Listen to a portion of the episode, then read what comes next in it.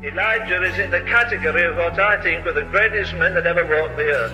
And then again, 300 more times in the New Testament, God is telling us that this same Jesus who has come is coming again. If it doesn't come to pass, it doesn't come from God. If it's not accurate, the prophet is to be executed. God said there's coming a day when I'm going to shake the world. But some things will not be shaken.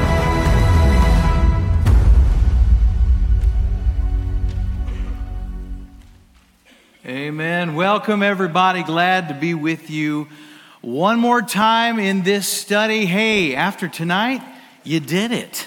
You did all eight sessions of this prophecy series, Understanding Bible Prophecy. Now, that doesn't make you an expert. It doesn't make me an expert either, uh, but we've had some fun in here. And I had to get out the big guns tonight. My tablet kind of conked out on me over there, and so I was fortunate that I had my laptop in my bag, and so I grabbed that so I've got my notes in front of me after all. But we're going to wrap this study up tonight. We've been talking about a lot of stuff. Is that true? Yeah, an overwhelming amount of content, but that's because when, when, when your Bible is comprised, when 40% of it makes up this topic of predictive prophecy, you can't take that lightly. There's a lot to explore right there. And you don't want to know what I think about it all? I think you guys can handle it. I think this Wednesday night crowd can handle it. A lot of places you could be midweek and you're right here. And that's only because you are ravenous for the Word of God. And so I'm grateful for you. Don't stop being hungry for God's Word. Amen. So we're going to we're going to keep talking about prophecy even after tonight because it does make up 40% of our Bible and so when you got a percentage of scripture that covers that content you don't stop talking about it nor should you it's going to find its way into a lot of sermons, and uh, I would also add there's plenty more content for us to delve into.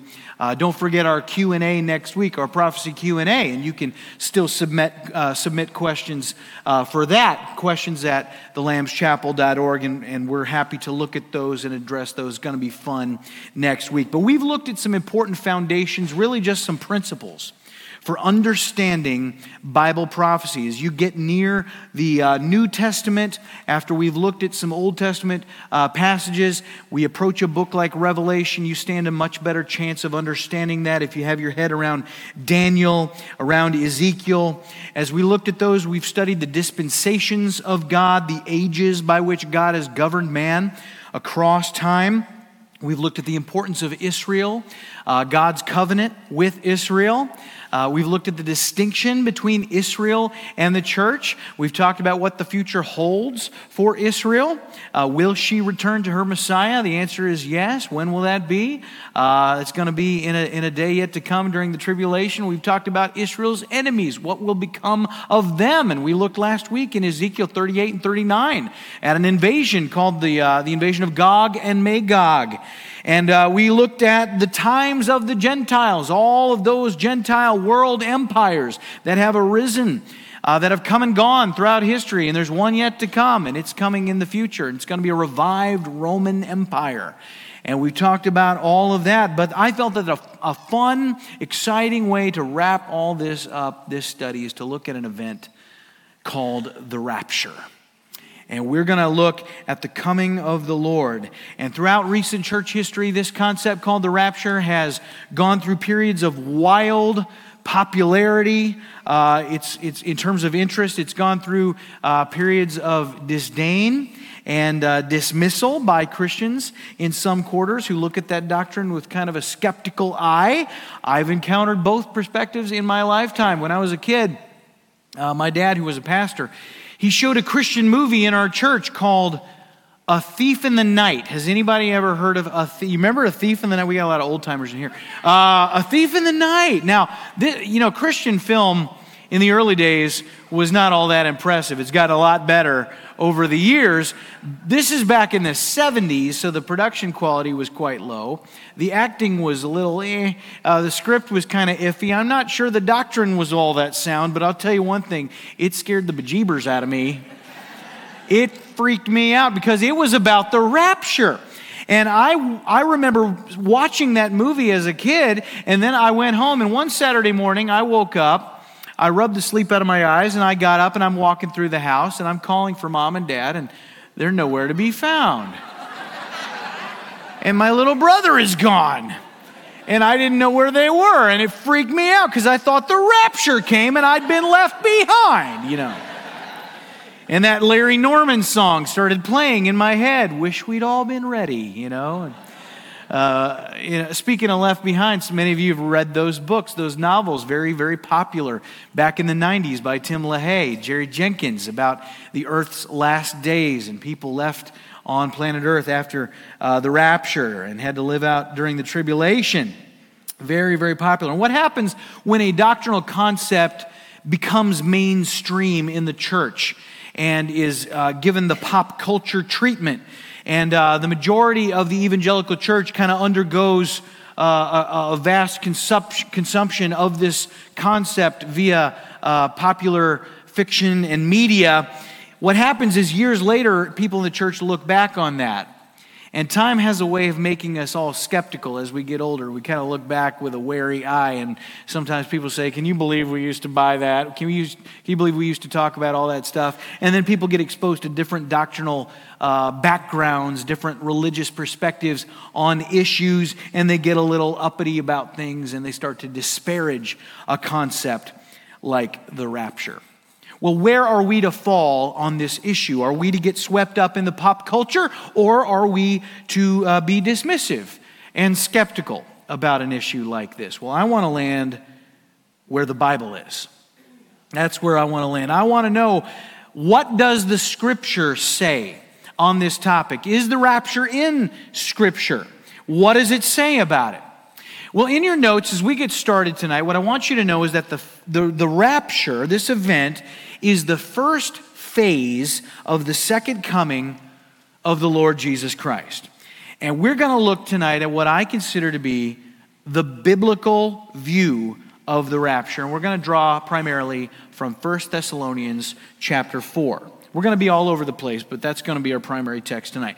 And there are two phases. I'll just let you know that. There are two phases of the second coming of Jesus Christ. And this is the first phase the rapture of the church. That's phase one. And that is the Lord coming for his church. Phase two, uh, you could call that the revelation of Jesus Christ, and that is the Lord coming with his church. You got a book in the back of your Bible called Revelation. If you have a very, very old King James Bible, it might be called Revelation of St. John the Divine. Hogwash, it's the revelation of Jesus Christ because at the, at the end of that book, he's going to be revealed. And he is going to come with his church and he will do battle with the Antichrist and he will, in short order, establish his kingdom on the earth. And so that's going to be phase two of his one coming. The rapture is going to be phase one. And we also call this the blessed hope. Paul writes in Titus 2:13, he says, We're waiting for our blessed hope, the appearing of the glory of our great God and Savior Jesus Christ. And so the rapture, in your notes, is the formal end of the period of grace. That's the period that we're in right now. We call this the church age the period of grace. The rapture will bring this age to a close. We've talked about a variety of ages throughout history, but the one we're in right now is that period called the age of grace, where grace has been made available to more than just the Jew, right? He's opened up his plan of redemption to all us Gentiles around the world, and I'm grateful for that. And this will bring that to a close, this, this event called the rapture. Now, that doesn't mean that there will be no more grace available. It does not mean that once the rapture happens that nobody can come to faith in Jesus Christ. Quite the contrary, but it will be very difficult following the rapture for the world to come to faith because the primary gospel witness in the world today is the body of Christ. Is the church. And if the church is taken from the earth, then the principal witness for the gospel is no longer present. But people will still come to faith. How will that occur? Well, there's going to be another witness in those days for Jesus Christ. Ironically, it's going to be the nation of Israel, which is amazing to think about. But In your notes, I also want you to see that this thing called the rapture will usher in the period called the day of the Lord. The day of the Lord, all right? That's also called in Isaiah the day of the vengeance of our God. The day of the Lord. For 20 centuries, God has stayed his hand of judgment. He has offered mercy. And then the church is going to be taken out, and that will commence a period called the day of the Lord. The day of the Lord really just refers to all the events of the end times. Everything from the rapture through the end of the millennial kingdom. Okay? And often, when the day of the Lord is spoken of, what is in view are the judgments that take place during that swath of time. And the, the judgments that people fixate on happen to be the judgments of the seven year tribulation. And so, often when you talk about the day of the Lord, what is, what is being thought of is the tribulation period. But that's the day of the Lord, and the rapture is going to usher that in. The rapture is not the, the starting point of the tribulation, but it will begin this, this season of time called the day of the Lord. But history is all going somewhere, and the rapture, I really, really believe, is foundational to your understanding of history and of prophecy. And so you need to understand it. If you're a Christian, it is worth your time. It is worth your study. You should know about the timing. You should know about the sequence. You should know about the details, and you should know about the purpose the how, the when, the why. Why is this foundational? Because it refers to the church, which means it has to do with the ages of God and of man and the church's distinction from Israel. Very, very important topic. Let's pray and dive in. I cannot wait. Heavenly Father, I ask your blessing upon our time in your word tonight. Lord, we thank you for this study that we've had, how fruitful it has been. And so I pray that as we wrap it up, we be filled with hope. We thank you that at the end of your book, at the end of the Bible, God, uh, Jesus says, I'm coming soon. And that excites us, Lord, and we are trusting and believing on that. And uh, would you inspire us and motivate us and give us hope tonight as we study? In Christ's name, amen. All right. Well, the rapture is not an invention of Tim LaHaye in, Beth Be- in Left Behind. It is an ancient biblical doctrine. I want to talk first about the sequence and the details of the rapture. And we're going to walk through 1 Thessalonians 4, but you need to understand in your notes that the rapture is the future event when Jesus Christ will descend from heaven to do two things. Two things. First, in your notes, Christ will resurrect the bodies of deceased believers. He will resurrect the bodies of deceased believers, okay? That is job one of the rapture. And we know that from 1 Thessalonians 4, verse 13. This is Paul. He's writing to the church at Thessalonica. He says, But we do not want you to be uninformed, brothers, about those who are asleep. Let me give you the context here. Uh, the Thessalonians are concerned. They're worried. Why? Because there were rumors going around that the day in which they were living was, in fact, the day of the Lord, that they were going through this day of wrath. They believed that they were living through the end times. And they knew when that happens, it's only a matter of time. It's going to be soon when the Lord is going to come and establish his kingdom. And the reason they're worried is not because of what they're going through, they're tough. Okay, they are, they're up for it. They are worried because they've got loved ones who have died. Christian loved ones, okay?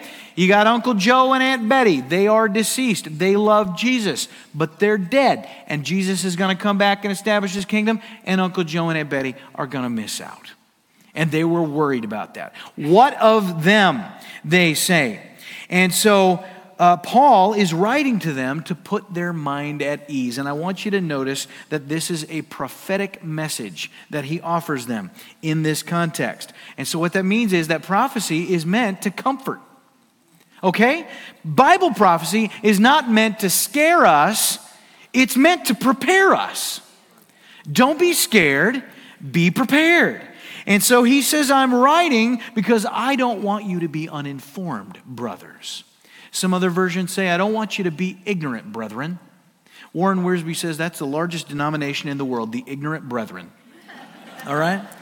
Uh, what does he not want them to be uninformed about? He says, about those who are asleep. Okay? Very important phrase. If you got your Bible open, I would underline that. What does that refer to? In your notes, those who are asleep refers to the believing loved ones who have died. If you've got a Christian uh, who has passed away that you know, that you cared about, all right? Paul would say that is someone who has fallen asleep. He always refers to Christians who have physically died as having fallen asleep. In the mind of Paul, Christians don't die, they just go to sleep. Why does he put it that way? Because when you go to sleep, hopefully, what will happen eventually? You're going to wake up, you're going to awaken. So that is the expectation. There's an awakening coming. Why does he want them to know about this? Because he says, I want you to know this, that you may not grieve as others do who have no hope. Is it true that Christians grieve differently from the world? We mourn in a different way. If you've been to a funeral where the, the person who has passed away was a believer and the family was primary believers, that's, that's a very different experience than when you go to a memorial for a, an unbeliever whose family is made up of unbelievers. Very, very different. I've been to both, right? And I've been to one where the believer, where the, the departed was a believer, but there are unbelievers in attendance. Okay, it wasn't that long ago. A few years back, I went to my grandmother's uh, funeral. And of course, she knew Jesus. A lot of us in the family are Christians, but there were people in attendance who were not.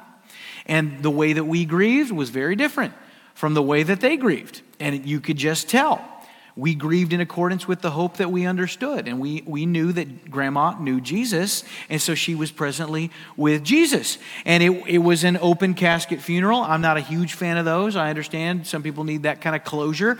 I don't particularly like them personally because when you got that casket open, that ain't grandma, right? That's, that's just the candy shell, the peanuts in heaven. Amen?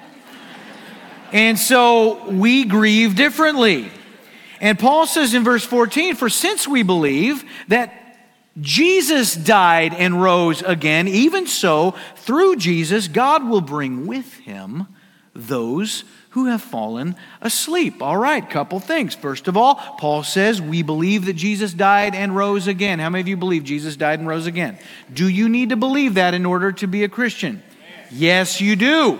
That is fundamental right there. That's essential truth, salvation truth. You got to believe he physically died, he physically rose.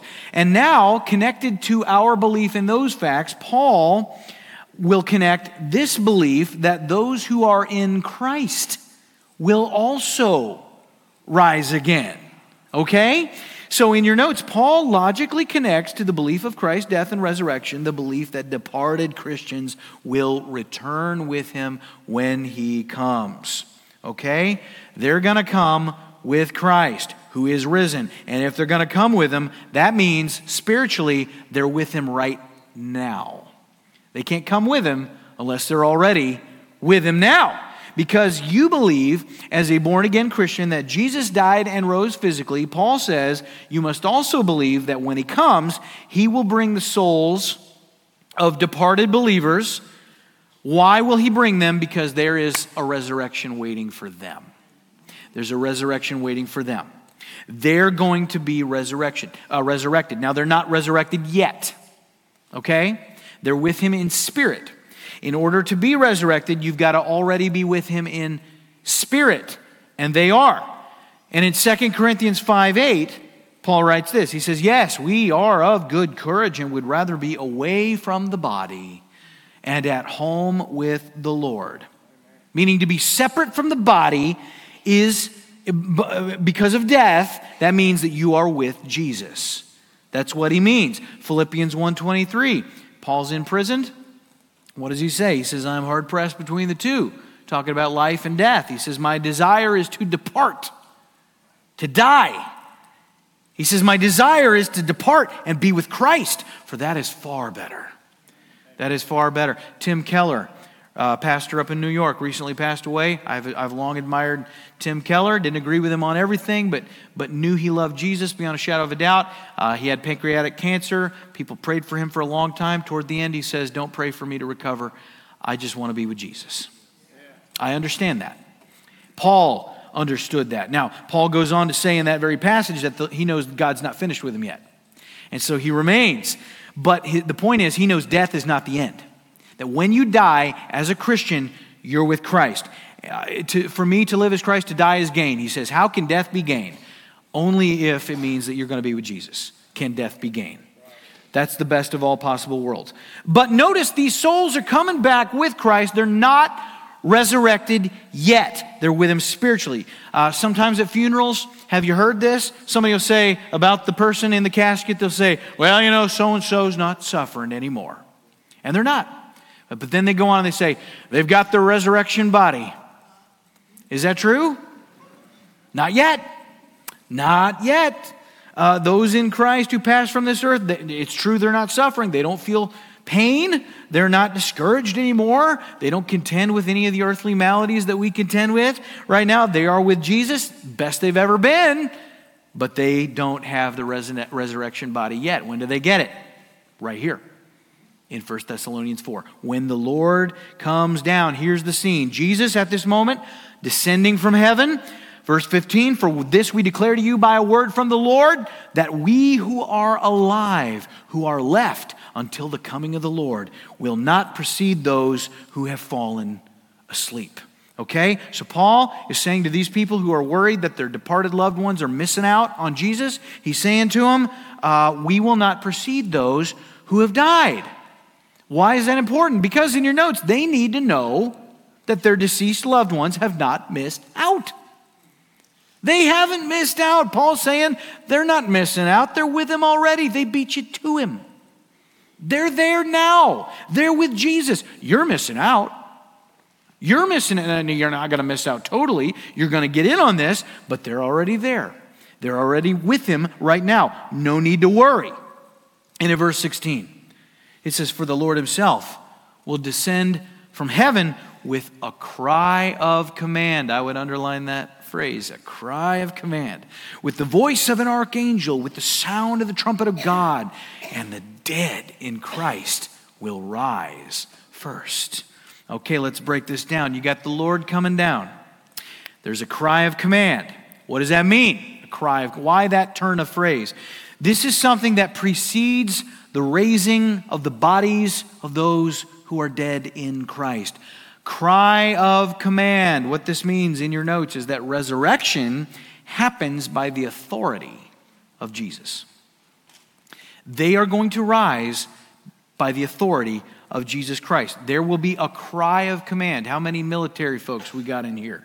All right? Some of you may have experienced uh, the toot of a bugle. Early in the morning, somebody's blowing, what do they call it? Reveille. What's the point? Get up. He's going to blow reveille, they're going to rise, right? Jesus has always had this power.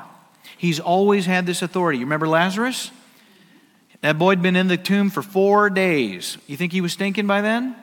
Absolutely. Here comes Jesus, and he says, Lazarus, if it's not too much trouble,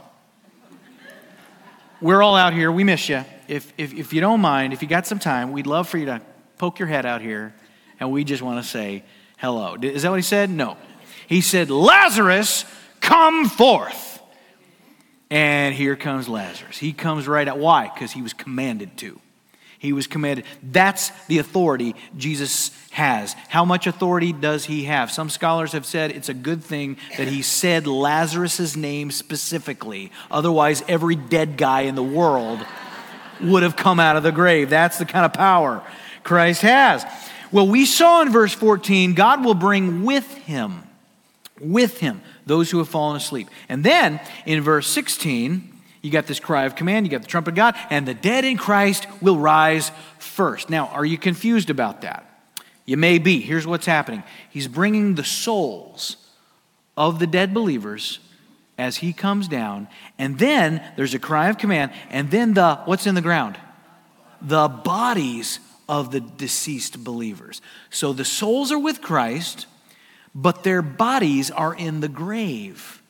So they're coming down in spirit, their bodies are going to come up in a resurrection sense. Now, what I need you to understand in your notes is that the dead in Christ is limited to the church.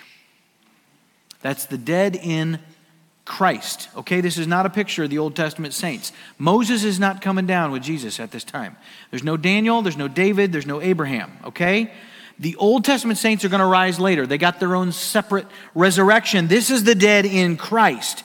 Those of the church age that we have talked about, everybody that's trusted Jesus over the last age. And so in your notes, the description is of souls descending to unite with resurrected bodies. So those souls have not been raised yet. Their bodies are going to rise and unite with their souls. Very simple. Bo- souls coming down, bodies coming up. Now, what kind of bodies are these? They are not decaying bodies. They are not corrupted bodies. They are not skeletal remains. All right? I don't care what state you were in when you died. I don't care if you were blown to smithereens. You will be reconstituted, you will be made whole, you will be perfected, and you will be raised incorruptible at the cry of command on that day. And this is the dead in Christ. And those bodies are new, they are supernatural, they are whole, they are complete, they are perfect. We're going to get into the details of the bodies, uh, what they're like in just a bit. But he's going to resurrect the bodies of departed believers. That's part one of the rapture. Second, in your notes, Christ will transform and translate the bodies of living believers. That's the rest of us. Okay? Meaning, he says in verse 17, then we who are alive, who are left, will be caught up with them in the clouds to meet the Lord in the air, and so we will always be with the Lord. There's a whole lot in that verse right there. We're going to extract all of it, but we start with this We who are alive, who are left, meaning in your notes, believers who have lived long enough to see the Lord descend. Wouldn't you love to live long enough to see that? Wouldn't you? I mean, either way, you're going to be thrilled. You'll be there. No matter what. If you die before then, if you live to see it, you'll be there. One way or the other. You'll either see it from the top down or you'll see it from the bottom up. Okay? But you're gonna you're gonna be there. But I think it would be pretty cool to see it uh, to see it uh, from this side. Uh, now, he says that those who are alive who are left, meaning if you haven't died prior, that's who you're talking about. You are being described in that verse. We are going to be what? Caught up. That's how he says it. We're going to be caught up. Now, there are critics of the rapture doctrine who are quick to point out something about that word rapture. Uh, I recently watched a video, it was by a college professor. Most of the things that aggra- aggravate me involve college professors. Um, he did a study, a video study on the book of Revelation, and for the most part, I think it was a pretty good study, but he, he had a particular view on the rapture. And he took one complete episode of this study in Revelation to debunk the rapture, which I thought was a, an interesting choice if your goal is to do a commentary on the book of Revelation, which does not explicitly mention the rapture. Why you would take a moment to debunk the rapture, I thought was curious. And in a manner I felt to be a tad smarmy, he said, Let me tell you what I think about the rapture. I don't believe in the rapture, and here's why the Bible doesn't talk about it. And that's what he said. Now, usually, what people mean when they say something like that is they mean to say that the word rapture does not appear in Scripture. Is that true? Well, in a sense, yes, it is true. The word rapture the English word rapture does not appear in Scripture. Does that mean that the doctrine is not there? Well, first of all, just because a word doesn't appear in Scripture doesn't mean that, that a doctrine to which that word refers is not biblical. There are a lot of concepts that we refer to by a specific word that does not appear in Scripture. Uh, you ever heard the word Trinity? Does that appear in the Bible? No. No. And yet, do we believe in Father, Son, Holy Spirit? Three persons of the Godhead, equal in their divine essence? Do we believe in the Trinity?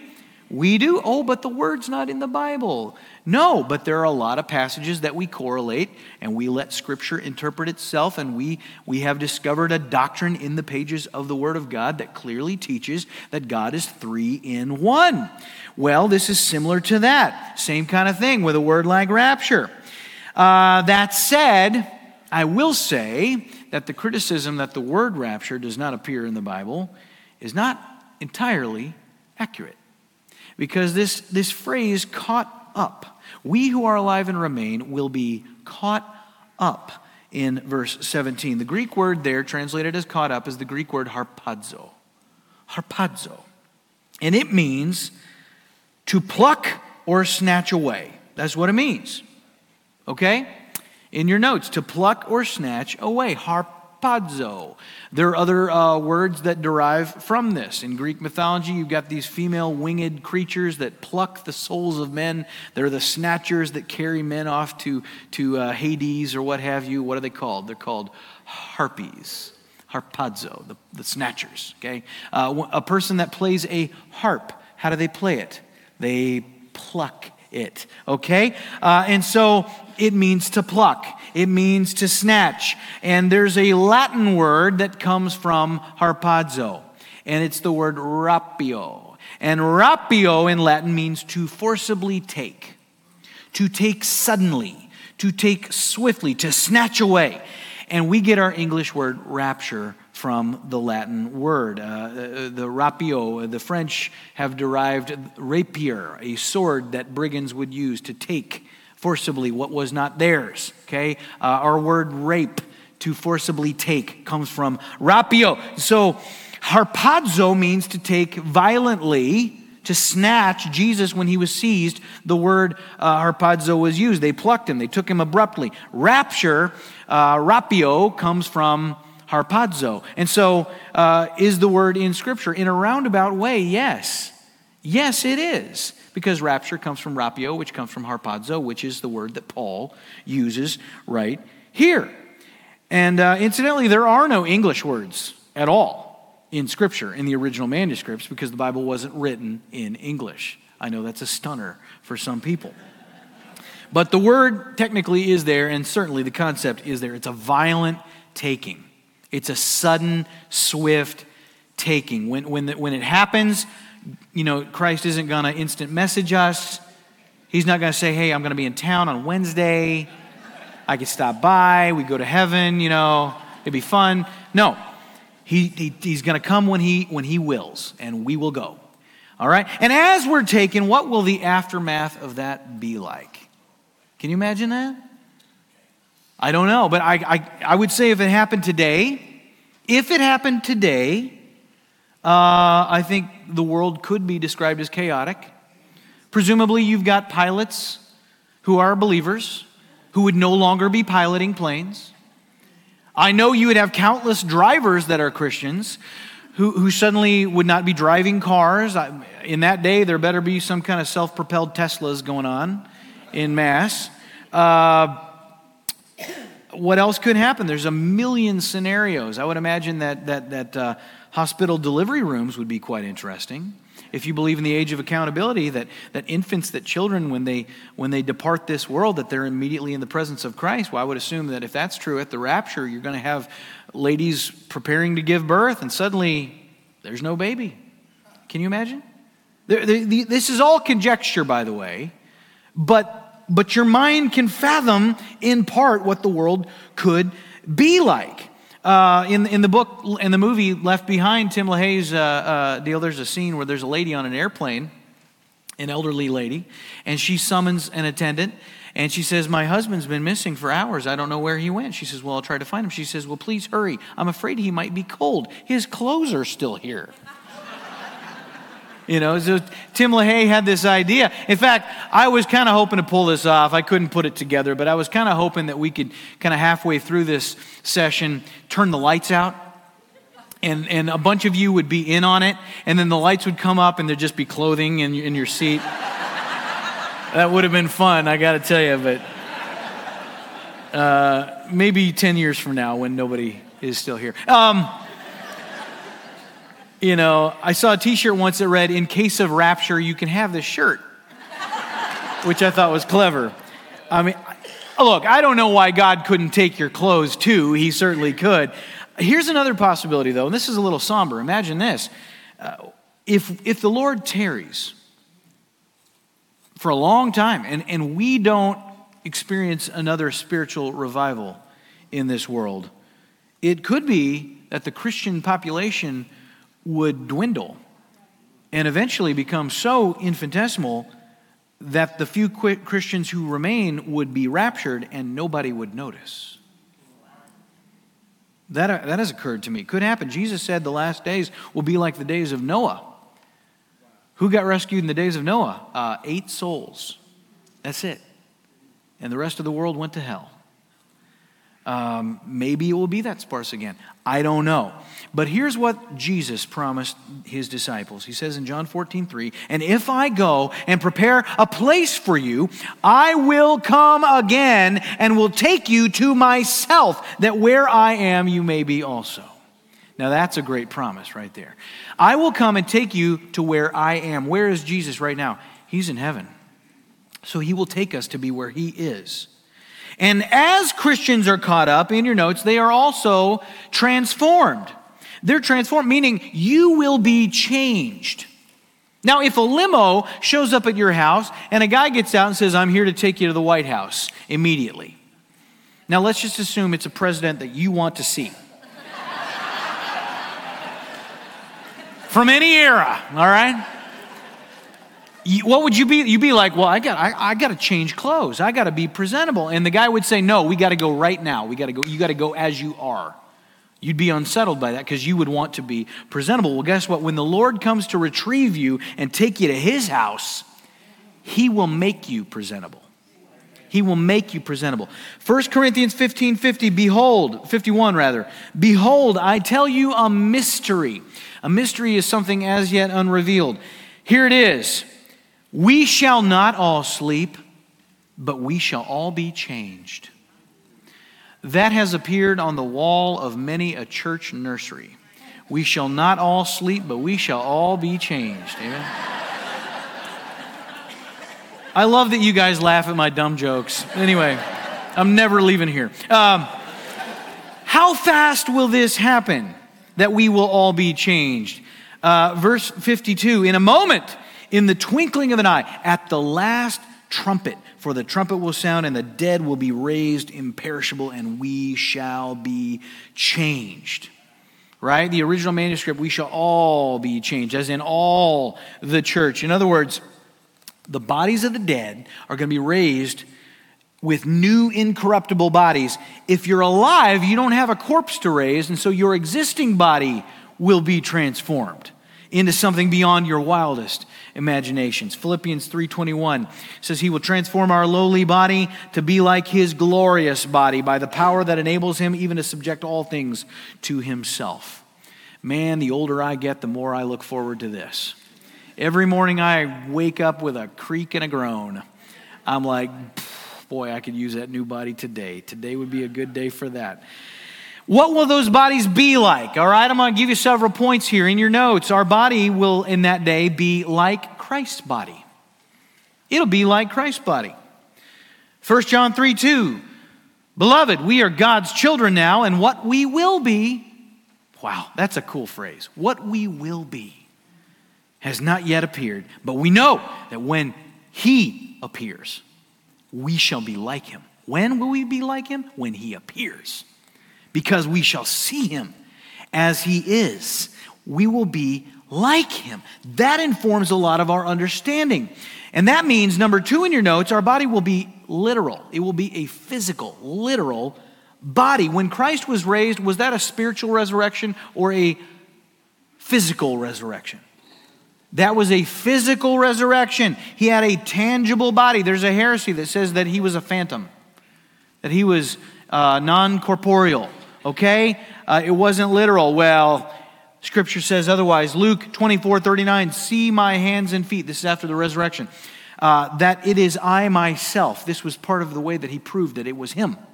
Touch me and see, for a spirit does not have flesh and bones as you see that I have. We also see in the gospel he consumed food in that form. So we know he had a physical body. He wasn't an apparition. Uh, and then, because we will be like him, third, uh, our body will be a sinless body. It will be a sinless body. God is going to do a factory reset on you. You will not have this sinful body, this sinful condition that you have now. 1 Corinthians 15 43, it is sown in dishonor, speaking of your body, it is raised in glory. A body like Christ is a sin free body. Uh, this collection of fallen molecules, this pile of fallen flesh that you're walking around in, uh, you're not going to contend with that anymore. You're not going to contend with your sin nature anymore. You're not going to contend with your temptations anymore. Won't that be nice? You're not going to have the physical needs that you currently have. And then, number four in your notes, your body will be, oh, I love this, capable of superhuman feats. Capable of superhuman feats. Ah, imaginations are running wild now. How many of you have been watching superhero movies? That's like 50% of all movies now that come out. Uh, all of them are child's play compared to what your body will be like. Okay? The things you will be able to do, and no capes. Well, maybe not. Who am I to say? Maybe you'll wear a cape. You might be like, well, this is fun. I'll wear a cape. 1 Corinthians 15 43, the second part, it says, It is sown in weakness, your body, but it is raised in power. You will have a powerful body. You'll be strong. You'll be fast. You'll be invulnerable. Your body won't wear out. Oh, it will be like Christ's body. And that means you can do the things that Christ could do in his resurrected state. What's one of those things? John 20, 26. Check this out. He's risen. Here it says, eight days later, his disciples were inside again, and Thomas, doubting Thomas, was with them. Although the doors were locked, Jesus came in and stood among them and said, Peace be with you. I love it. I love imagining that scene and the look on their faces. You know, he just, there he is. He just appears among them. He could come and go in the blink of an eye. He could pass through solid objects. He could move at superhuman speeds. This is the kind of body that we will have. And all without being exposed to gamma radiation or radioactive spiders or super soldier serum or any of that stuff. Isn't that great? And then, number five in your notes, it's going to be immortal and incorruptible immortal and incorruptible, meaning you will live forever and you will never age and you will never experience decay. Luke 20, 36, for they, speaking of the righteous, they cannot die anymore. Those who have passed. They cannot die anymore because they are equal to angels and are sons of God, being sons of the resurrection. Uh, Lazarus was raised, but Lazarus died again. He was not raised permanently like you're going to be. Oh, well, he will be raised permanently again one day too. But this will be a different kind of resurrection from what he experienced. You will never die again. 1 Corinthians 15 42. So it is with the resurrection of the dead. What is sown is perishable, what is raised is imperishable. And that's going to be very, very important because in your notes, number six, your body will also be able to access heaven and behold God. Okay? Uh, the body that is raised is imperishable. What do you got now? It's perishable. Okay? It's perishable. Uh, 1 Corinthians 15, verse 50. I tell you this, brothers flesh and blood cannot inherit the kingdom of God, nor does the perishable inherit the imperishable. You're going to need an imperishable body to inherit an imperishable status in the kingdom. Exodus 33 20 says, But you cannot see my face, for no man can see me and live. Okay? God had to shield Moses from the full glory, his full glory. He would only show Moses him from the back. He couldn't take him full on. Uh, same with Elijah. You read in the Old Testament, God covers Elijah as he passes by him. He's shielding him. Why? Because the full brunt of the glory of God would be too much for your mortal body to take, it would incinerate you, it would turn you to dust. You need an imperishable body to behold him. Okay? The reason that you'll be able to see him as he is is because you will be like him. And he will enable that. Amazing.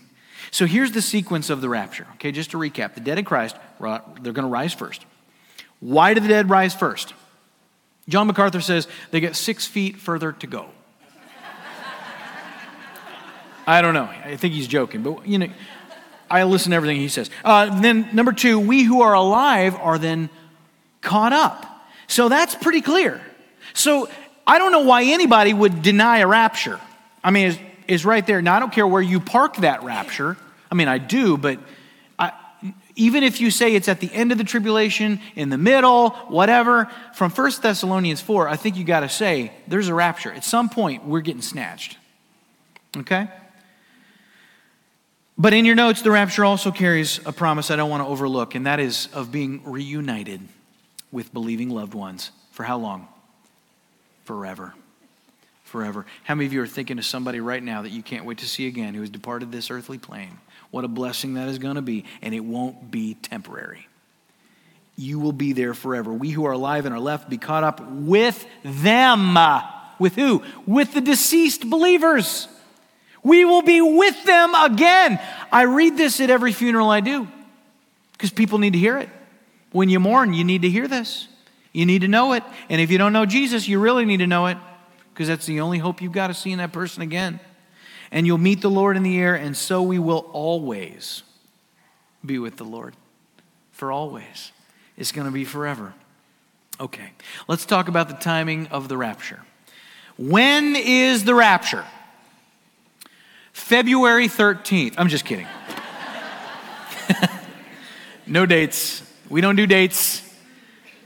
And no, in, in, your notes, the exact time is unknown except to God the Father. He's the only one who knows. Matthew 24, 36. But concerning that day and hour, no one knows, not even the angels of heaven nor the Son. Whoa. Nor the Son, but the Father only. Listen, if Jesus doesn't know, you don't know. And you're not going to know. You're not going to know. Many have attempted to figure this out.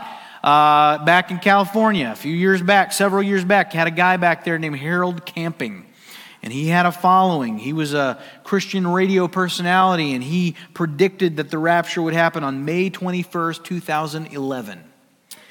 And he he previously predicted that the Lord would come back in 1994. And if you don't believe in miracles, uh, one miracle is that Harold Camping still had a following after 1994. But uh, he failed magnificently one more time, and then he admitted he'd been sinful to predict, uh, to predict a date. And he's since gone on, presumably, to be with the Lord. Now he definitely knows that he didn't know. Um, better late than never. In 1988, there was a book called 88 Reasons Why the Rapture Will Happen in 1988. There was a follow up book. It did not sell as many copies. okay? It's not for us to know. Uh, the disciples were with Christ on the Mount of Olives after the resurrection, right before he was about to ascend. They're up there, they're on the Mount of Olives. There's the Messiah, he's risen from the dead. They're remembering that they read the book of Zechariah, which says that the Messiah will be on the Mount of Olives, and from there he will proceed and he will establish his kingdom. And so they're asking him there, they're like, Is it now? Or is, is now the time? Is it now that you will, you will go forth? You will establish your kingdom? What does he say in Acts 1 7? He says, It is not for you to know times or seasons that the Father has fixed by his own authority. Not for us to know. This will be the biggest surprise in the history of the world. God's going to catch everybody off guard. Nobody will get this right. Nobody will get this right. And in your notes, the rapture will be soon. It's unknown to all but the Father, but we can know this it will be soon. The last words spoken by Jesus in the entire Bible, in the second to last verse of Revelation, Revelation 22 20, he says, Surely I am coming soon. I'm coming soon. What does that mean? Well, by his standards, uh, soon may not be the same as by our standards. We're, we're pretty impatient when it comes to things like this. With God, a thousand years is as a day. And so, uh, in the scope of history, it might seem like it's taken a long time, but from God's perspective, it will be soon. I can tell you this the early church, Peter, Paul, all those guys, they all thought it would be any day. Any day. And that is the right perspective to have we should have the same perspective as Peter, as Paul, as the early church. It is imminent. It is imminent. They, could, they believed it, he would come back in their lifetime. It, it could be before I finish this next sentence, all right? It's going to be soon. But even if it doesn't happen for another 10,000 years, as far as Christ is concerned, it will be soon. It will be soon. And the point is that we not spend our time on frivolous things, that we, we recognize that we're not guaranteed another millisecond on this earth. We had better be about the task of telling people about Jesus Christ. because TikTok, time is running out, okay? So we got to feel that urgency. And then in your notes, the rapture will be before, and this is my my position, all right? Not everybody agrees with me, but I want to I want to teach this that the rapture will be before the tribulation. Before the tribulation. Okay? Uh, when you talk about the rapture, you must necessarily talk about the tribulation. What is the tribulation? It's that seven year future period where God will finish his discipline of Israel and he will finalize his judgment on the unbelieving world. Now, let me give you some purposes of a pre tribulation rapture. We're going back to 1 Thessalonians, but now we're in chapter 1, verse 9. Paul says, For they themselves report concerning us the kind of reception we had among you and how you turned to God from idols. Notice the language there, it's past, past tense. And then he says, You turned from idols to, to serve the living and true God. That is present. That's what they're doing now. They are serving the living and true God. They once worshiped idols, now they're serving the living and true God. Verse 10 and to wait for his Son from heaven. Now we're in the future. We're talking about something that is future whom he raised from the dead, Jesus. And what is he coming to do? So we're waiting for the Son who in the future will come from heaven. And what is the Son coming to do? He says that he delivers us from the wrath to come. And so the first purpose of a pre trib rapture is deliverance from wrath to come. That is the first purpose. It's a logical thing, it's a scriptural thing. According to 1 Thessalonians, Jesus is coming to deliver us, okay? Now, some say, well, that, what's that talking about, that deliverance, the wrath? Could that be deliverance from eternal condemnation, from sin? Uh, no, that's already done. He's not coming to deliver you from sin. You are already delivered from sin. That's done. It is finished. Remember that? Okay? Tetelestai, it's done. You've been delivered from that. If you've trusted Christ, He doesn't need to deliver you from that. Again, Cross did that. This is deliverance from a very specific judgment. It's an escape from an impending judgment that is yet to befall the earth. The Christian is not looking forward to the tribulation, he's not looking forward to purgatory. He's not looking forward to the vengeance of the day of the Lord. The Christian is looking forward to the Son from heaven who delivers us from the wrath to come. Romans 8, Paul says that we wait with anticipation. We eagerly await him. We eagerly await. In Titus 2:13 he says we're waiting for our blessed hope. Our blessed hope. The appearing of the glory of our great God and Savior Jesus Christ. What kind of hope is it if we're going to endure the hell and the horror of the tribulation? In Romans 8, Paul says uh, uh, that we wait eagerly, right? We're not looking forward eagerly to the tribulation. We're looking forward to the coming of Christ because we're going to escape. What is it that we're going to escape?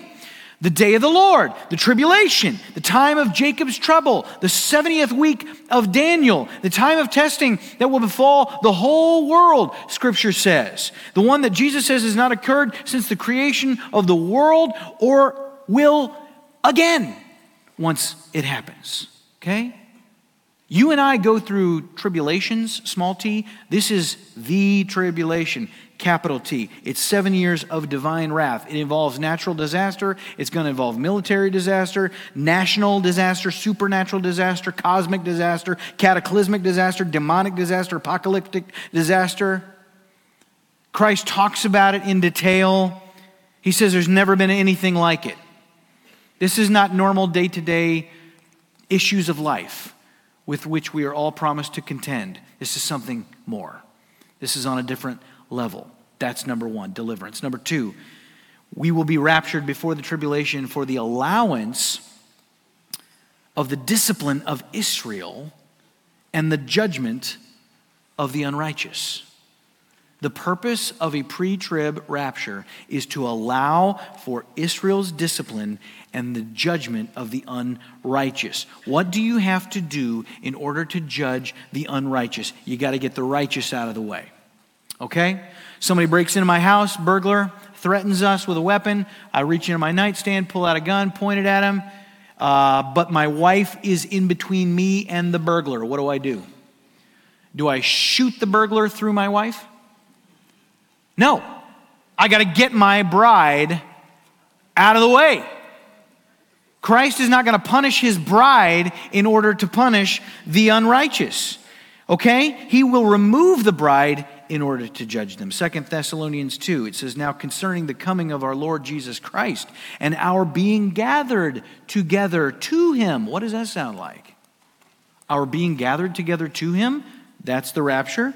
Concerning that, Paul says, We ask you, brothers, not to be quickly shaken in mind or alarmed either by a spirit or a spoken word or a letter seeming to be from us to the effect that the day of the Lord has come. Let no one deceive you in any way. You follow Paul here? He's saying about that rapture, don't be concerned when you hear people were already in the tribulation.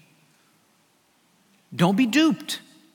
In 2 Thessalonians 2 1 and 3, Paul clearly considers in your notes the teaching that the church will go through the tribulation. He considers that to be unsound doctrine.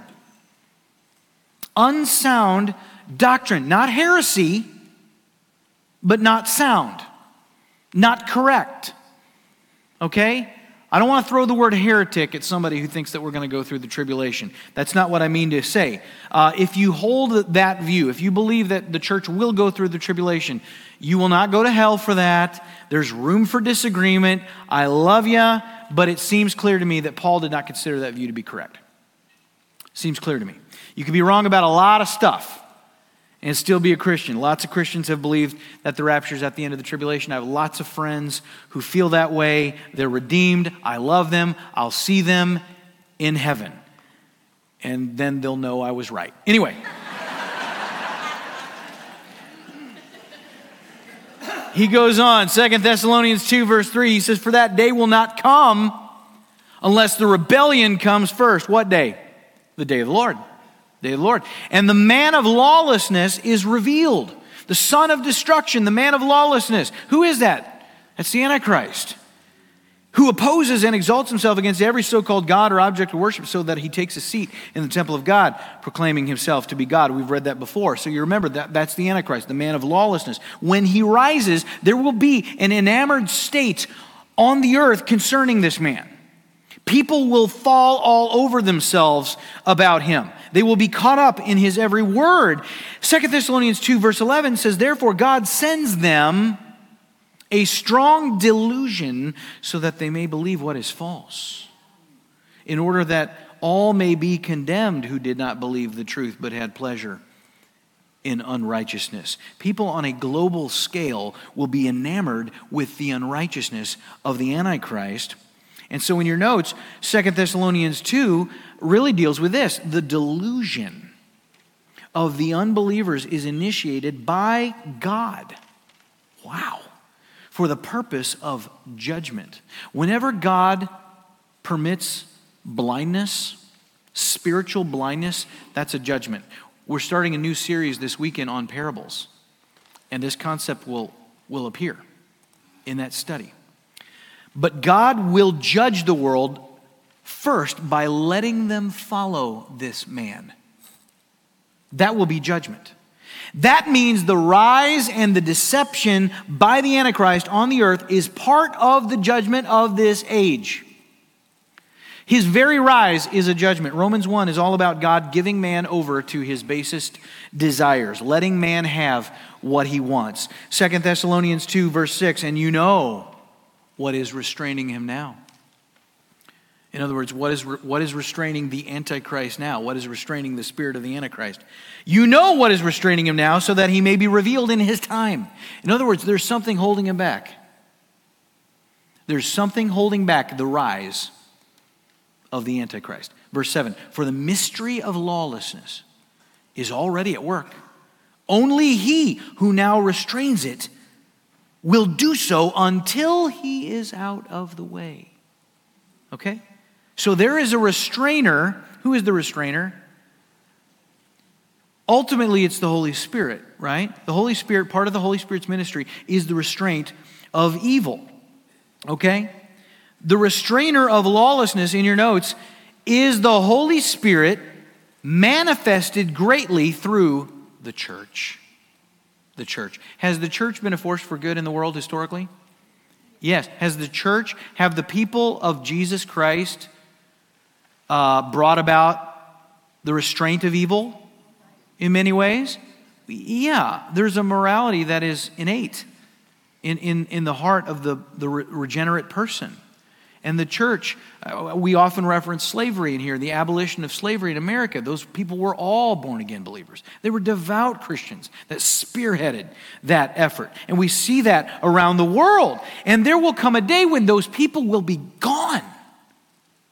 And that's not to say that the Holy Spirit will be totally absent. God, God is omnipresent, God is everywhere. So I don't believe the Spirit will be completely gone from the earth, but the principal mechanism by which the Spirit restrains evil is the church.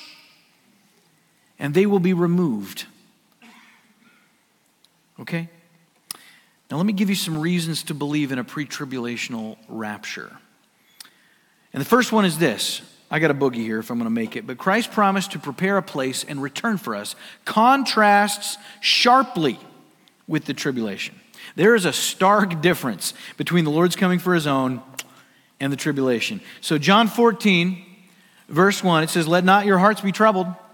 I love, I love that phrase. Believe in God, believe also in me. In my Father's house are many rooms. If it were not so, would I have told you that I go to prepare a place for you? And if I go and prepare a place for you, I will come again and will take you to myself. Where I am, there you may be also. We've said this before. Where is he? He's in heaven. So when he comes to take us, where will we go? We will go to heaven. Okay? So it's not at the end of the tribulation that we go to heaven, it's at the beginning. Because what happens at the end? Of the tribulation, we're going to be on the earth, as we shall see. That's when the kingdom happens, okay? Uh, in 1 Thessalonians 4, after informing the Thessalonians about the Lord's return, Paul will say the, the following words. He will say, he, he says, he says about the coming of the Lord, uh, therefore, encourage one another with these words. Encourage one another with these words. Well, if we if we have to go through the tribulation prior to his return, that's cold comfort right there. The only way that the words encourage one another with these words make sense is if Christ takes us from the earth, where we avoid the tribulation. Uh, he's not saying you're going to suffer unspeakable horror. You're going to watch those around you die violently in bloody fashion. You're going to witness supernatural cosmic calamity, massive death on a scale never before seen. Encourage one another with these words. Doesn't make any sense. No, no. This wrath is not for the bride. We've already been through our trial. Our trial. Our trial has been the last 2,000 years. Okay? We have been, we know persecution. Persecution and judgment, not the same. Not the same. The tribulation is judgment. The church throughout history has never once, never once been the object of God's wrath. Mm-mm. He has judged Israel. He judges other nations, unbelieving nation. He does not judge his bride. He does not. Number two, the rapture is a mystery, unrevealed until Paul's letters. The tribulation is prophesied in the Old Testament. We see the tribulation. We read Daniel, you saw it in there. Okay? You don't see the rapture in the Old Testament. What else is absent in the Old Testament? The church. Contrary to some of my good Reformed friends, the church in Israel, not the same. Two different peoples. You don't see the church in the Old Testament, you don't see the rapture in the Old Testament. Coincidence? No, because the rapture is for the church. Okay? The rapture is for the church. Number three in your notes, Scripture describes Christ's return as imminent. As imminent. You know what that means? That means it can happen at any moment. At any moment. Surely I come quickly. Okay? Uh, only a pre tribulational rapture supports the doctrine of imminence. When Jesus says, Surely I am coming soon, at the end of Revelation, the word for soon is the Greek word tachu, tachu, which means without unnecessary delay. Without unnecessary delay. It does not mean immediately, it means there's nothing that needs to happen before I return. That's what it means. Nothing necessarily will prevent my coming. There's nothing on the timetable of history yet to be accomplished before I come back. And in case you're wondering, if you read our doctrinal statement on the Lamb's Chapel website, we hold as a church to the imminent return of Jesus Christ. It was there before I got here, which is one reason I'm here, because I agreed with that. Uh, the imminent coming. So, by necessity, to believe in the imminent coming of Christ is to believe in a pre tribulational rapture of the Lord, uh, by the Lord, of the church. And so, we're going to look at those various views in just a moment. But number four in your notes, so I can, I can hurry up here a little bit. The second coming of Christ appears to be in two phases, which I've already discussed. Two phases. And they're described very differently, okay? Um, I didn't, I, I, meant to get you a chart that compared uh, the first phase with the second phase, okay, the rapture and the revelation, and I didn't get it to you, but we will, we can upload that to the YouTube channel, to the website so I can offer that to you. But basically, it contrasts it. So, the coming for the church, the rapture, it's going to occur in the twinkling of an eye. Uh, when he comes to establish his kingdom at the end of the tribulation, every eye will see him. That's what Revelation 1 says. Uh, the rapture, there is no judgment on the earth at that time, no judgment on the earth. After the, the, the glorious appearing, when he comes the second time, the earth is judged right then. Uh, there is no warning with the tribulation, it is imminent. Uh, for, for the return, the revelation of Christ at the end of the tribulation, there are multiple signs that precede his coming. You cannot say that that will be imminent. There are a lot of things that will have to happen prior to that. Uh, at the rapture, he comes for his own. At the revelation, he comes with his own. Uh, at the rapture, he comes in the air. You'll notice, you read First Thessalonians, he never touches down, he never comes to the earth. At the revelation of Christ at the end of the trib, he comes down to the earth. Touchdown. All right? And then he does battle with Antichrist. And then he establishes his kingdom. Uh, the passages of the rapture, there's no mention of Satan whatsoever. The passages about the revelation of Christ, Satan is bound. And won't that be a good day? At the rapture, the tribulation commences shortly thereafter. We don't know how soon, but sometime after. At the revelation of Christ, after the tribulation, it's the millennial kingdom that will soon commence. So there is a number of differences. And the number five in your notes, distinction between Israel and the church demands a pre tribulational rapture. If you believe that the church and Israel are different, and I do, you must believe in a pre trib rapture. Why? Because, as I pointed out before, the tribulation is about Israel it revolves around Israel. It's the 70th week of Daniel. What was the prophecy? Gabriel said, Daniel, this prophecy concerns your people, your holy city, Israel, the Jews, Jerusalem. All right? What is it called in the Old Testament? The tribulation is also called the time of Jacob's trouble. Who was Jacob? He was a patriarch that God changed his name to what? Israel. Okay? The people descend from him. So we're not talking about an event in the tribulation that centers around the church in any way. It's not about the church, it's about Israel. Different people, different focus. Of course, you've got the unbelieving world uh, in there who, who must be judged, but the church is neither Israel nor the unbelieving world. Remember, we live in the gap. We live in between week 69 of Daniel's prophecy and week 70. God has pushed pause. We are living in the pause. We're living in the gap, okay? The church was not a part of the first 69 weeks because that prophecy was not about us. The church is not in the 70th week either. Okay? Also, I would point this out. This is kind of interesting. God did not allow Israel's laws and ordinances to be incorporated into the church age. Have you noticed that? Have you noticed that we meet, uh, we, don't, we, don't, we are not required to meet on Saturday? Okay? Have you noticed that we are not sacrificing, you know, bulls and goats and lambs up here? Have you noticed that we're not, you know, bound to stay away from Carolina barbecue and bacon and all that good stuff? You notice that? Okay? We, we've not incorporated Israel's ordinances into this age. What happens during the 70th week? They're going to build a temple and they're going to resume blood sacrifice unto the Lord. So those ordinances are going to make a comeback, okay? So God does not use or bless two different programs on the earth at the same time.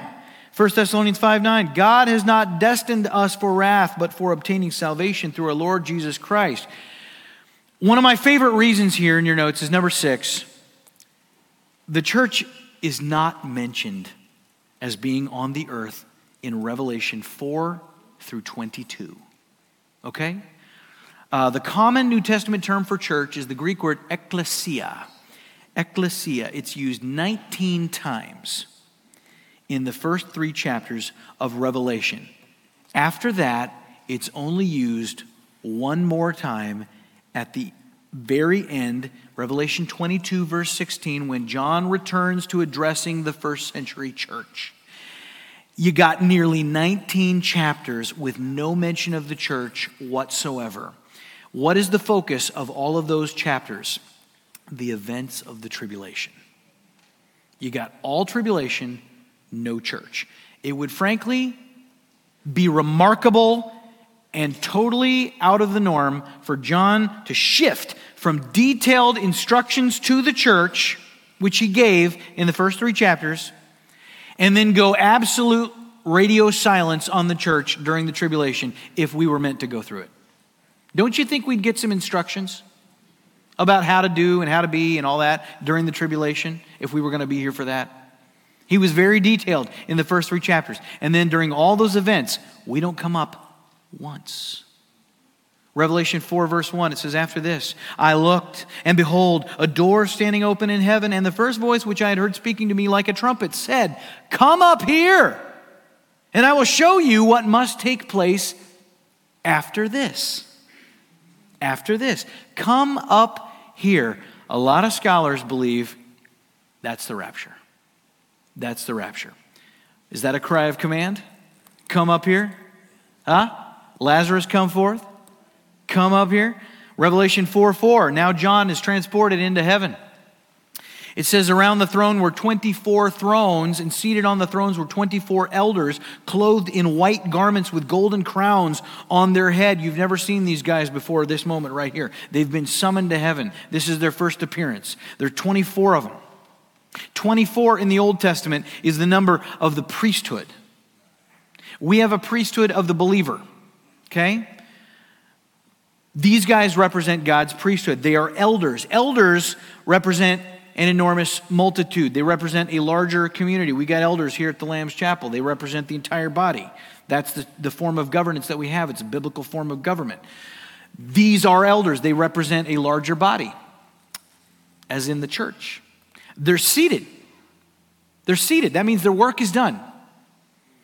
They're clothed in white. That means they are pure. They're holy. They have crowns, golden crowns. The Greek word is Stephanos. You know what a Stephanos is? That's what they gave the victor at the athletic games, the ancient games. Whoever won would get the victor's crown, the Stephanos. These guys have run the race, they finished the race. They're victorious. Who are they? They're the church. They're the church. Why are they there? They've been raptured there. They've been summoned there. What do they do? They do what you and I will be doing in heaven. Verse 10 the 24 elders fall down before him who is seated on the throne and worship him who lives forever and ever. They cast their crowns before the throne, saying, Worthy are you, our Lord and God, to receive glory and honor and power, for you created all things, and by your will they existed and were created. We see them doing what they're doing in heaven prior to the events of the tribulation, and so will you and I. And then, number seven in your notes a rapture is meaningless if it follows the tribulation. Because what's the point? What's the point of a rapture? If God's going to preserve us through the tribulation, then why do we need a rapture at the end of that? Huh? I mean, to be like, oh, now you show up. Really? I mean, some would argue maybe that he comes at the end to, to, to uh, uh, help us avoid the wrath of God at Armageddon, but I mean, if you just helped us survive the tribulation, why couldn't you just sustain us through Armageddon as well? Uh, in Matthew 25, Christ talks about the, a, specific judgment that follows the tribulation. It's called the judgment of the, of the sheep and the goats. And it's where Christ will gather all the Gentiles that have survived the tribulation and he will separate them as a shepherd separates the sheep from the goats. Well, that's a pointless judgment if you have a rapture right there. It doesn't make any sense. And if we're raptured at the end of the tribulation, well, who is it that populates the millennial kingdom that follows? Because that begins after the Lord's return at the end of the tribulation. We already know, based on 1 Thessalonians 4, that we're going to heaven at the rapture. Uh, he never sets down on the earth then. So if he's going to establish his kingdom, first of all, we don't see him land on the earth at the rapture. And if he raptures us, we know we're in heaven, we're not on the earth. So who's going to populate the kingdom? Some, some people say, well, we go up, but then we come back down. Okay, so we're going to do a UE. Interesting. Uh, I would also add that a rapture and an immediate return for the kingdom leaves no time for the judgment seat of Christ. That's the judgment of all believers, the marriage supper of the Lamb, and all of that, okay? I'm just going to quickly leave you with some other views here. There are other views on this, and I don't want to be remiss. I want to show you what they are. There's one called in your notes, and I've already given you the notes, so you don't have to write anything. You're welcome. So there's something called the partial rapture, okay, which is the joke that every pastor makes when a lot of people are missing on a holiday weekend at church. Oh, it must be a partial rapture. Um, the basic idea behind a partial rapture view is that only those believers who are watching, who are waiting, who are prepared for his return, they will be found worthy to escape the tribulation. They'll be taken, okay? Uh, that's, that's kind of the view that he'll take some, but not all. Now, those with this view also hold that there are multiple opportunities to get raptured along the way. Uh, you could get raptured at, you know, right, right before. You could get raptured during, uh, that there will be an opportunity for, for people during the tribulation to get raptured. And then there will be an opportunity at the end of the tribulation, uh, or, or perhaps rather at the close of the millennium there will be a resurrection of all those who missed the previous rapture. So basically, if you can't decide if you're pre pre trib, post trib, mid trib, this is the view for you. Here's the problem with it it misunderstands the meaning and the significance of the death of Christ. Uh, it becomes sort of a Protestant version of purgatory, in a sense, by saying that some believers aren't fit for heaven. Uh, it denies the unity of the body of Christ. We don't, you don't fragment the body. We are one. We just went through Ephesians. We're one. There's no Jew, no Greek, uh, no slave, no free. We're all one in Christ. One Lord, one God, one Father of all. Uh, you know, Christ isn't going to come down and go, okay, you're going with me. You're staying put. I'll be back. Maybe if you mind your P's and Q's, I'll get you. You know, and it, and it confuses teaching on rewards. I mean, the judgment of Christ would come right after the rapture. We don't have multiple judgments for believers, there's one judgment for believers. And uh, it, we also know, 1 uh, Corinthians 15, we will all be changed. We will all be changed. Are there some Christians who are maybe not as mature as other Christians? There are. Are they going to get raptured along with you? Yes. Yes. You're not super Christian overnight. Not everybody grows at the same rate. There are going to be people who are more mature than others. We will all be changed in a moment. The, the mid trib rapture in your notes, the basic idea here is that the church will be raptured at the midpoint, which would be how many years in? Three and a half years in out of those seven years. They don't see, the mid trib view does not see the 70th week of Daniel as the tribulation. They only see uh, the last half of week 70 as the tribulation. Okay? So it's not really a mid trib view. If you think about it, it's kind of a variation on a pre trib view. It's just their tribulation is only three and a half years. Isn't that weird? Kind of strange uh, when you think about it. Here's the problems uh, it has the loss of the concept of imminence, that the Lord could return at any moment. So if, if Daniel's 70 week begins, then you know in three and a half years, that's when the Lord's going to come back. Well, that's not imminent, that's not at any moment. Uh, the midpoint of the tribulation is actually marked by the breaking of Antichrist's covenant with Israel. He makes that covenant at the beginning of the seven years. He breaks it at the midpoint. The midpoint is not characterized by the rapture. If it were, don't you think Daniel would have mentioned that? Seems like that would be an important detail. But he didn't. by the by, if you say that the tribulation doesn't happen until the midpoint, uh, we've been through a lot of mess in that first three and a half years. There's a whole lot of calamity and destruction that would have already happened at that point. So I don't know what they think we're missing out on here. In addition, Matthew 24 says that the Son of Man is coming at an hour we don't expect, right? And so if you apply that here, it doesn't, doesn't really work. Then you've got, of course, the uh, post tribulational view, and that's the most common alternative to the pre trib view. And of course, this is that the, the rapture and this, the second coming is one single event, happens at the end of the tribulation. The church will be on the earth for the full seven years until the Lord comes back. There's a lot of variations within post tribulationalism. I don't have time to get into them all. But, you know, I've given you some pushback on this, but here's an objection. If the church is raptured at the end, as I said, who, who is it that populates the kingdom? I would also say this conflicts with the imminence view.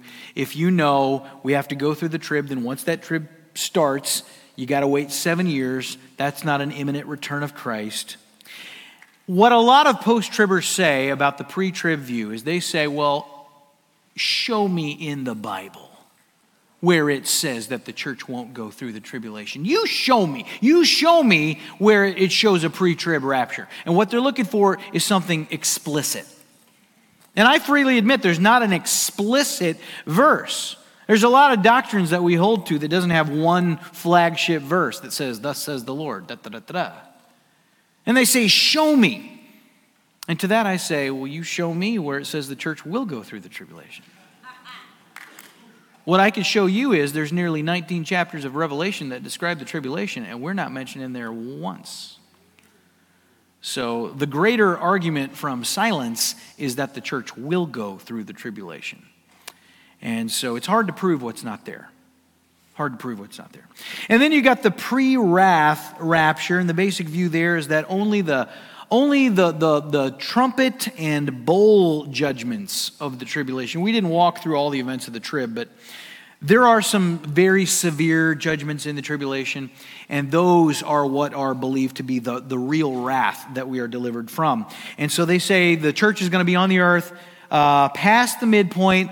Uh, we're on the hook. We're not going to go through the bowl judgments. That's the really bad stuff, and they are bad. But we're on the hook for the seal judgments. We'll be raptured right before the trumpet and bowl judgments. Here's the objection the, the wrath is not limited to trumpet and bowl judgments because it's clear from Scripture the entire seven year period is a time of God's wrath. The argument they make is the, there's a word for wrath that they're looking for, and they pin all their hopes on that. And they say, uh, We're spared from this particular Greek word that, that is translated as wrath. My response to that is uh, Romans 1 talks about the wrath of God. And we've described what that is. What is the wrath of God really? It's giving man what man wants in the darkened state of his heart. And we've already read that God sends a strong delusion. That is the wrath of God. He gives the people what they want. The rise of Antichrist is the beginning of the, the, the, the, the playing out of God's wrath upon the earth. And that is the wrath that characterizes the entire seven year period. So I don't, I don't think we're going to be around for any part of these seven years. And that's enough for tonight. I do have, and you might notice on your notes there, there are uh, some objections to the pre trib view. And what I think I might do, I might throw those into the, the uh, Q&A for next week. Uh, that should be fun. So if you've got questions, we encourage you to submit those questions at thelambschapel.org. But guys, this has been such a pleasure for me. Thank you for your passion for the Word of God. Appreciate you all. Yeah. Let me pray for you, and then I've got one more little announcement I want to make, and I'll let you go home. All right? Heavenly Father, we just thank you for the hope that we have in Jesus Christ. Lord, that you would promise to come again, to take us where you are, God. We cling to that. We trust in that. We are not intimidated. We are not fearful. We rest in you. And we give you all the glory. Thank you for these ravenous souls who hunger for the word. Bless them as they go. In Jesus' name, amen. Amen.